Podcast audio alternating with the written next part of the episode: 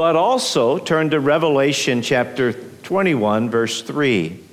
If the children who are going to go to choir practice would be dismissed at this time, and they'll be returned back to you or back to the nursery, wherever they are collected from.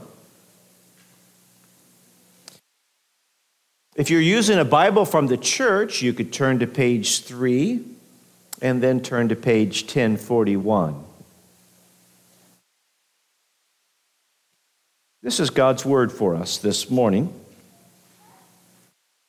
And here's what God says, beginning in Genesis chapter 3, verse 22. Then the Lord God said, Behold, the man has become like one of us in knowing good and evil. Now, lest he reach out his hand and take also of the tree of life and eat and live forever. Therefore, the Lord God sent him out from the Garden of Eden to work the ground from which he was taken. He drove out the man, and at the east of the Garden of Eden, he placed a cherubim and a flaming sword and turned every which way to guard the way to the tree of life. And then in Revelation chapter 21, verse 3, Behold, the dwelling place of God is with man. He will dwell with them, and they will be his people. And God himself will be with them as their God. You may be seated. Father, thank you for your word, for there is no word like your word. Every word of yours is true. And we're thankful, Father, that it is a living truth. It is alive and, and at work, even in our midst this morning. And so we would pray for the work of your word in our hearts. By the very enablement of your Spirit, may you show us, Father, wonderful things from your word. Specifically, may we see the wonders and the glories and the beauties of the Lord Jesus Christ. For we ask these things in Christ's name. Amen. Well, to understand Christmas, we must understand what the Bible says about the Lord Jesus Christ. We must grasp not only what the gospel accounts of Matthew and Luke say about the birth and arrival of Jesus, and not only what all four Gospels teach us about the life of our Lord, uh, the life that he lived, and the things that he taught, and the death that he died, and the historical fact that he was raised from the dead, we must also understand the broader context of what the Bible teaches us from Genesis to Revelation. For it is through the entire Bible uh, that we are provided with a fuller sense of what Christmas is about. We started with the third page in the Bible, and we read from the second to the last page of the Bible.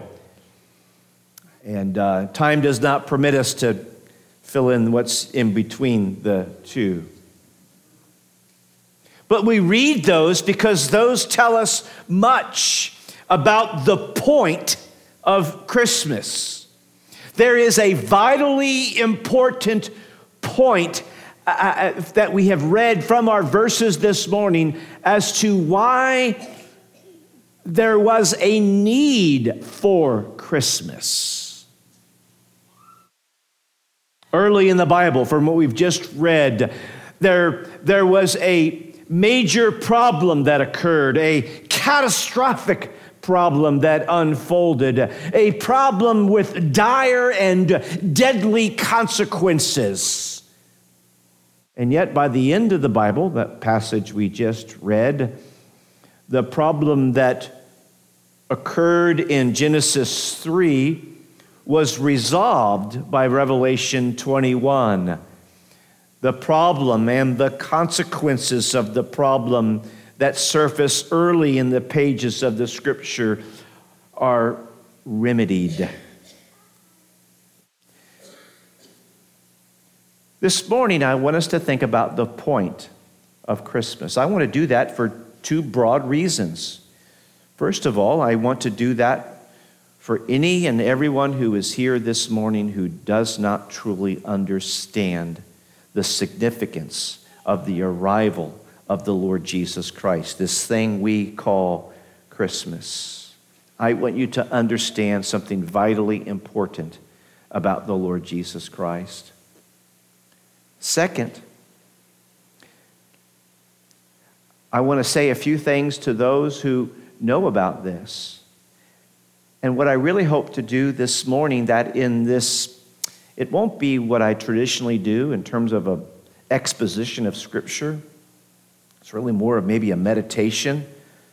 Uh, what I really hope to do is to model for us how we could engage in a conversation with somebody outside of the walls of this church.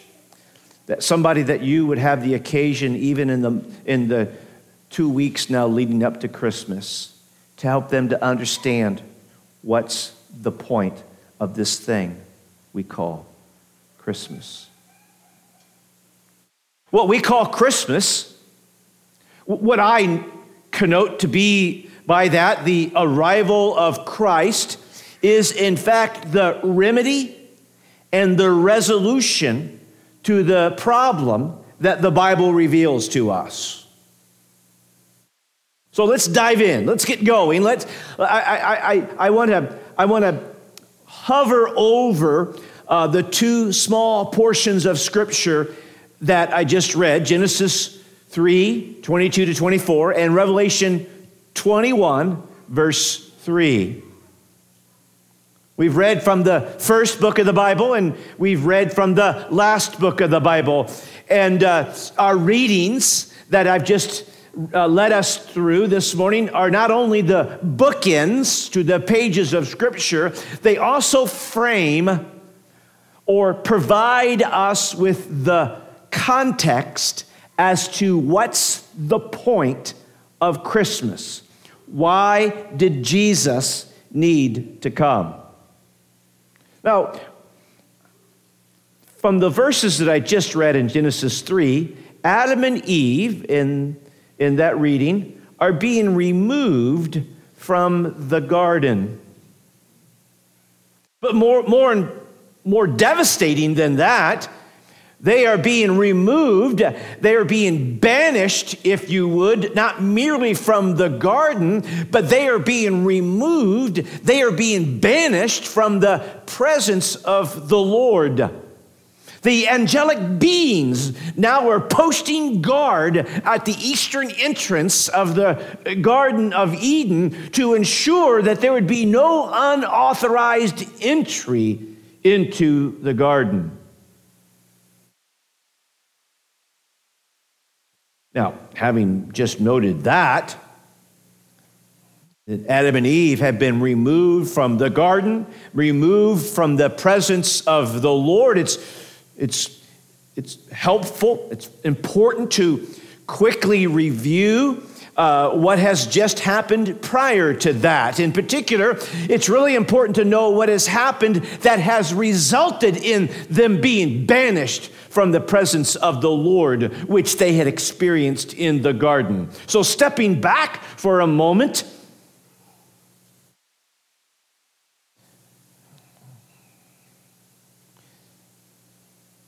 we should consider well, what was going on in the garden just prior to Adam and Eve being kicked out of the garden and removed from experiencing the presence of the Lord?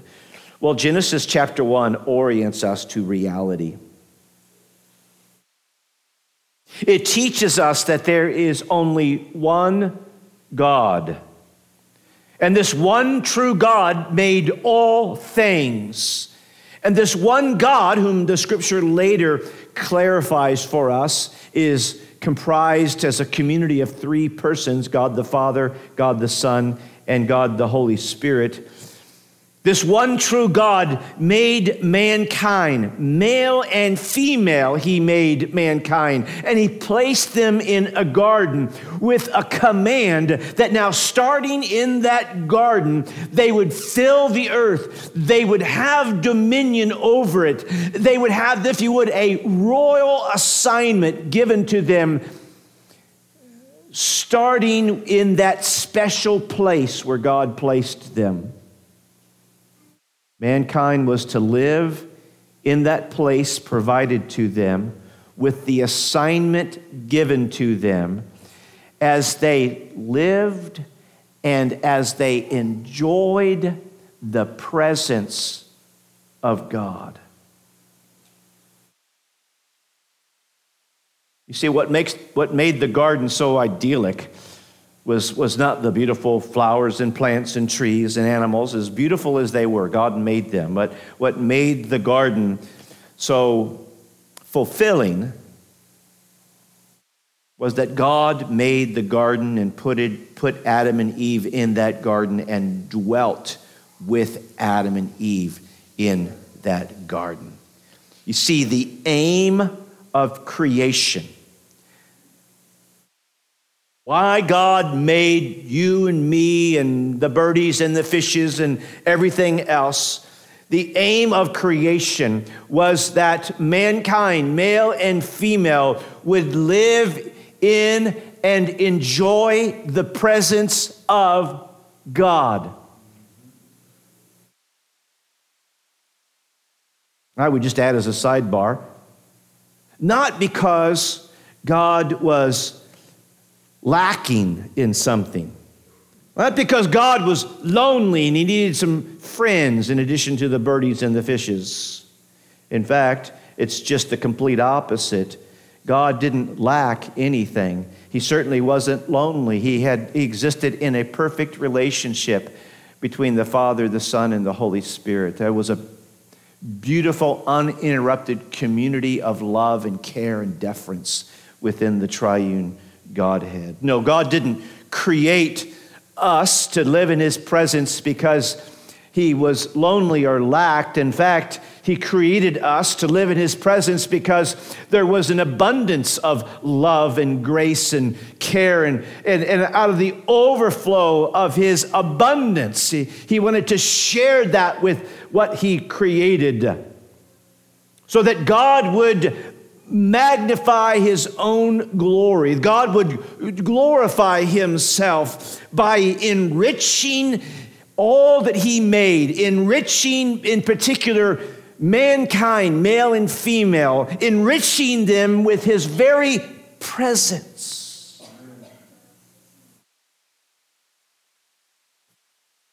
Just a word about the presence of the Lord. On the one hand, the Bible teaches us that God is everywhere. There are no limits with God. He has no limits to his power and authority. He has no limits to his knowledge and wisdom. He has no limits to his location. He has no spatial restrictions, if you would. There is no place that God is not. But this morning, when I'm speaking of the presence of the Lord, I'm not speaking of the presence of the Lord in that sense. God is everywhere, every place, all the time. But I am using, because the Bible also speaks of the presence of the Lord in another sense. There is a special presence of the Lord that speaks of his particular relational presence. That God is everywhere all the time in every place, but God especially commits himself to be present with his people in a special And it is in this special way that mankind was made uh, to know and to experience and to feel the satisfaction of. God was everywhere when He made, uh, everywhere in the world that He made, everywhere that He spoke into existence. And He was in the garden with Adam and Eve in a very special way. And they knew of that special relational reality. But we just read they got kicked out of the garden. We just read that they were banished, removed from the presence of the Lord. You see this special presence of God, even though God is still everywhere, every place, all the time, this special presence of God was disrupted. The aim of creation would be disrupted.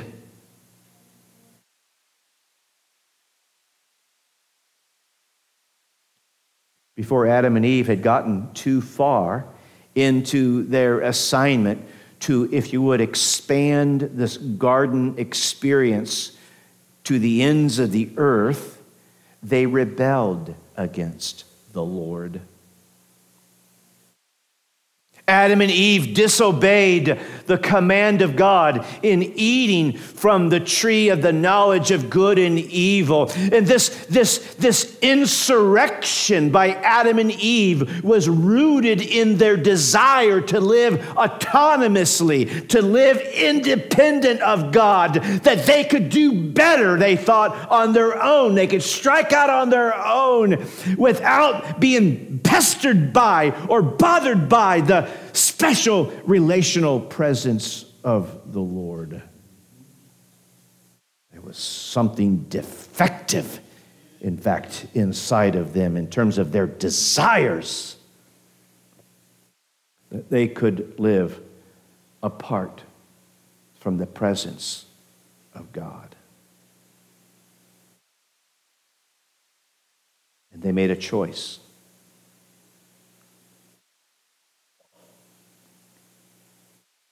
And immediately, their rebellion altered them. An immediate effect of their sin is that they now hid from the presence of God in the garden. Their guilt and their shame left them feeling alienated from God. Instinctively, I suppose, they realized that it would not be safe to be in the presence of a holy God now that they were in an unholy state of rebellion and insurrection. But there were not only the immediate effects for Adam and Eve, there was also the divinely ordained consequences. And we just read that the ordained consequence. Not only did they hide from God, but God tossed them out of his special presence, put guards at the door to keep them from getting back in to the special presence of God. You see, the consequence of Adam and Eve's sin and insurrection is they were removed from the presence of God, a just judgment by God.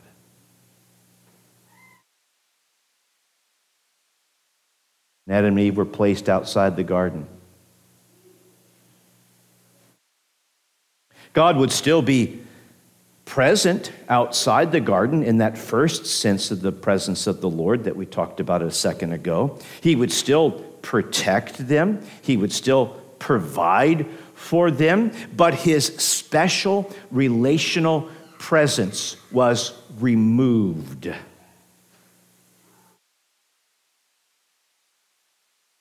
And in, instead of Adam and Eve fulfilling their royal responsibilities of spreading God's presence and, and, and blessing throughout the world as they're originally as they were originally assigned, humanity would now spread its sin and destruction and, and its curse and its rebellion to the ends of the earth.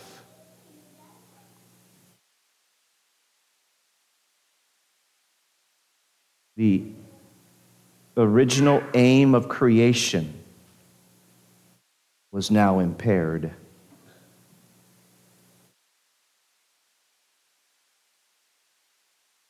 You and I were made to live in the presence of God. You and I were made to live in the loving, wise, and empowering presence of God.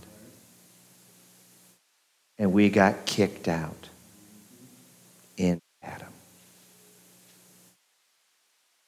God still provides for his creation. the first and immediate proof of God's faithful, loving, kind provision could just be demonstrated if we paused for a moment and went,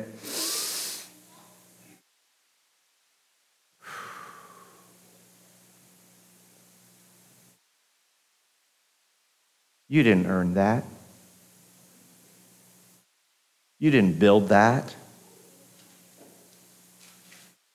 You and I were gifted that every breath we take, even the breath that we take, that we would then, out of that breath, ex- exhale curses against God. E- e- e- even if that's the case, we were gifted the oxygen to, to, to, to, to do that.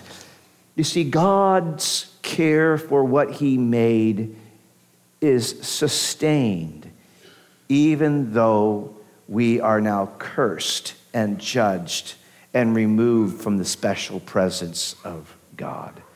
Now, what that means, at least in terms of our focus this morning, is that while on the one hand, our, that we, we can still bodily live on this earth without that special presence of God, on the other hand, living apart from the special presence of God results in even still this morning our souls languishing.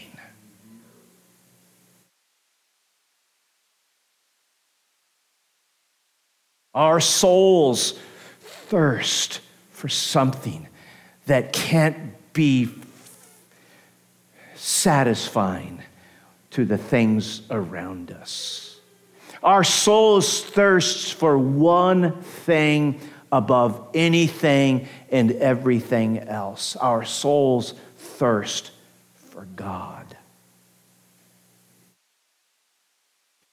The famous French philosopher Blaise Pascal said it this way There is a God shaped vacuum in the heart of every man, which cannot be fulfilled by any created thing, but only by God. Or the early church father, Augustine, said it this way Because God has made us for himself, our hearts are restless until they rest in Him. Those are just two quotes that illustrate the problem that you and I exist in at this moment. We live in God's universe, and He sustains this universe. He protects and He provides. And yet, our hearts are empty, our hearts are vacuous. Our hearts are restless. Our souls are thirsty. We are bankrupt apart from knowing and receiving and enjoying the special presence of God.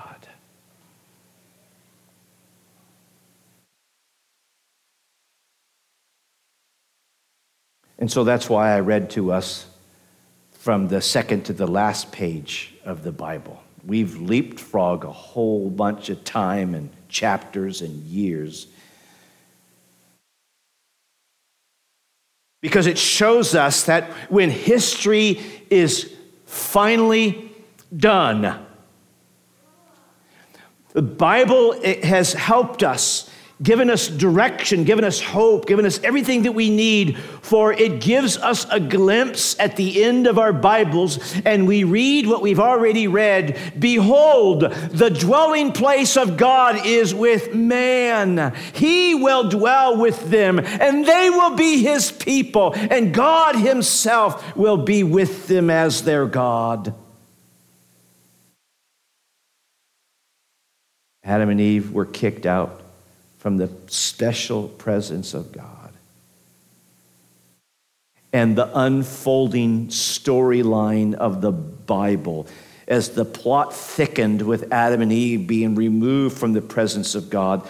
The, the, the, the, the, the plot line resolves when we read the second to the last page and we know that we will be returned to the presence of God. In fact, the statement that we just read in Revelation 21 3, it is used over a dozen times in one form, variation, or another, and probably even multiple times beyond that in other kind of references and innuendos. But, but this promise that, that behold, the dwelling place of God will be with uh, man, and, and that we will dwell in his presence, and that God will dwell in our midst. That becomes, an, throughout the Old Testament, a sustaining promise to, to, to impart the abiding hope, to empower all who would believe in the promises of God. The presence of God, aim of creation. The aim of creation that was disrupted, the aim of creation that was interrupted but the presence of God, God dwelling with his people, is still at the heart of God's plans and God's purposes, God's aim for his creation. The presence of God, the special presence of God, is still the reason why you and I exist.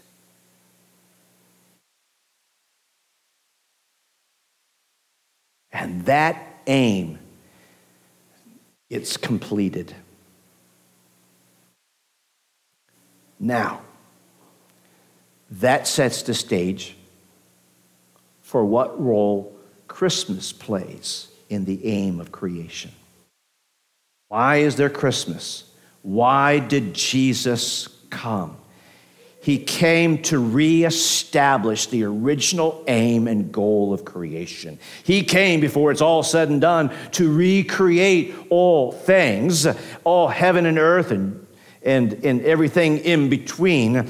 And yet, one of the fascinating aspects of Christmas, the first coming of Christ, that is, that in the birth and in the arrival of Christ, not only is the aim of creation reestablished, but notice the, the agency by which the original aim gets reestablished. If the aim is we get to dwell in the presence of God, then God doesn't just push a button or send a guy named Harry or even dispatch an angel called Michael.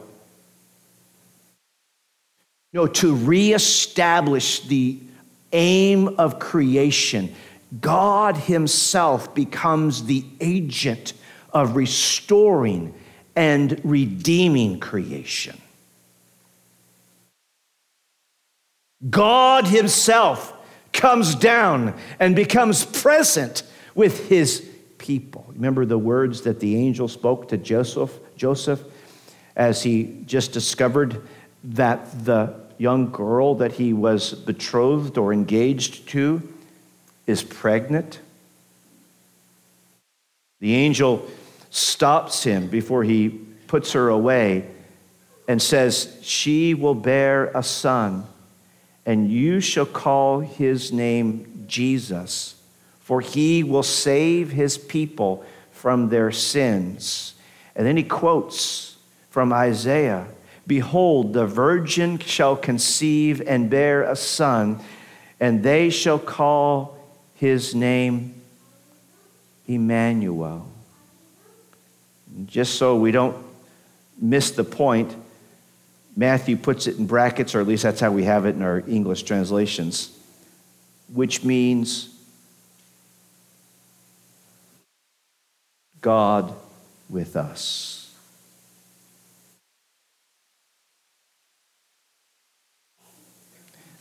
The aim of creation is back online because the agent of creation, God Himself, the Son of God, the second member of the Godhead, sets aside the exercise of all of his rights and prerogatives as God, doesn't cease to become God, but takes on flesh and becomes a man, becomes a man whose life would be notarized as one of obedience, becomes obedience, obedient to the point of death, even death on the cross. And there, as he dies on the cross, he carries out what the angel said to Joseph he will save his people from their sins the very thing that separated Adam and Eve from the presence of God in the garden, the very thing that, as we've inherited it from Adam and Eve, the very thing that separates you and I from the presence of God, the special presence of God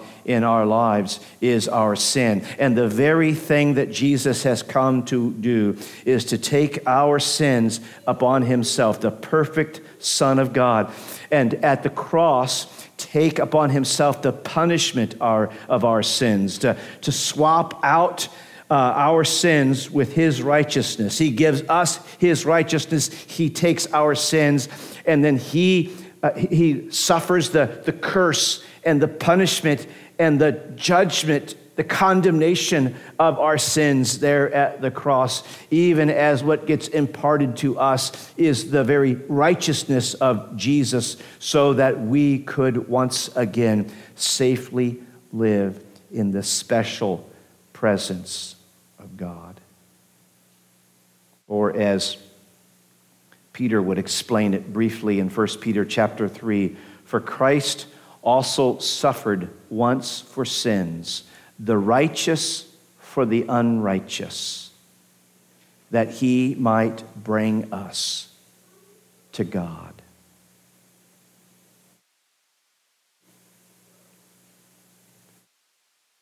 The aim of creation, both at this present moment and even as it will once again, even in its fullest sense, be experienced.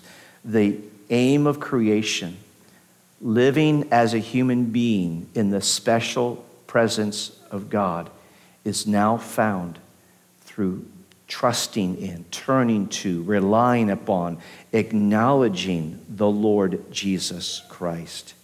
He alone took our sins. He alone made sufficient payment for our sins. He alone uh, satisfied the justice of God. He alone delivered us from the trappings of the devil. He alone removed our guilt and our shame. He alone removed our sin as the east is from the west. He alone brought us to God.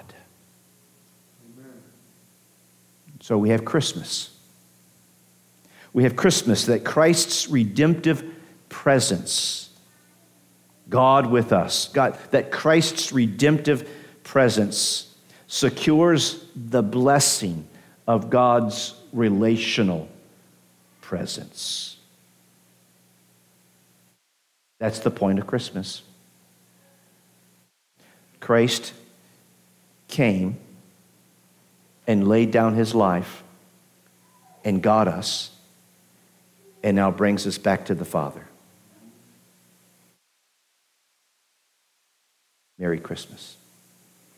Father, thank you for your word. There's no word like your word. Every word of yours is true. And Father, we pray now that the Spirit of God would embed these truths in our hearts and souls. Father, not just so that we know a thing or two, but that, so that, Father, our hearts are satisfied. Our hearts are satisfied because our hearts are restored to the point that we were made to experience your special presence. Father, give us glad hearts this Christmas. Glad hearts because we know the thing behind the thing. We know why there is even such a thing as Christmas. We know that Jesus came and got us and brought us back to you. So, Father, fill our hearts with gladness and give us a testimony to give an answer to others who ask of us the hope that we have within us. So, Father, may we share this Christmas hope of life in your presence through the Lord Jesus Christ. For it is in Christ's name we pray. Amen.